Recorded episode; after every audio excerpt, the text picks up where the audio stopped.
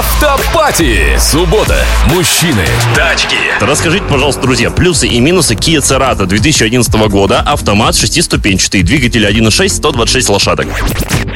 Не знаю, никто не знает. Никто не Это знает. Примерно то же самое, что К5. Все, я понял, да. Мгм. Нет, что-то значит, наверное. Ну, э, да, в общем-то, у меня была у друга Церата 2000, по-моему, 10-11 года, где-то так. Это которая еще такая, вот она ра- раздутая немножечко, немножечко с прямыми, прямыми Ну, это, по-моему, второе боковинами. поколение. Да, и у него проблема была с автоматом. Где-то тысячах на 40-50 автомат у него приказал долго жить, и мы его поменяли. А, по гарантии еще тогда. Вот. э, и ж- Больше проблем. Ну, руль у него облез, у него фары потели. Он все это менял по гарантии. В общем, как бы по мелочи она сыпалась. И даже не по мелочи, если автомат учитывать. С мотором никогда проблем не было. Проехал он и на ней где-то 1120-140, наверное, и продал. И купил себе Спортач. И счастливо ездит сейчас на нем. А с этой машиной, ну, ей 11 лет. У нее будут проблемы. Имейте в Там мотор 1.6, который стоит на Солярисе.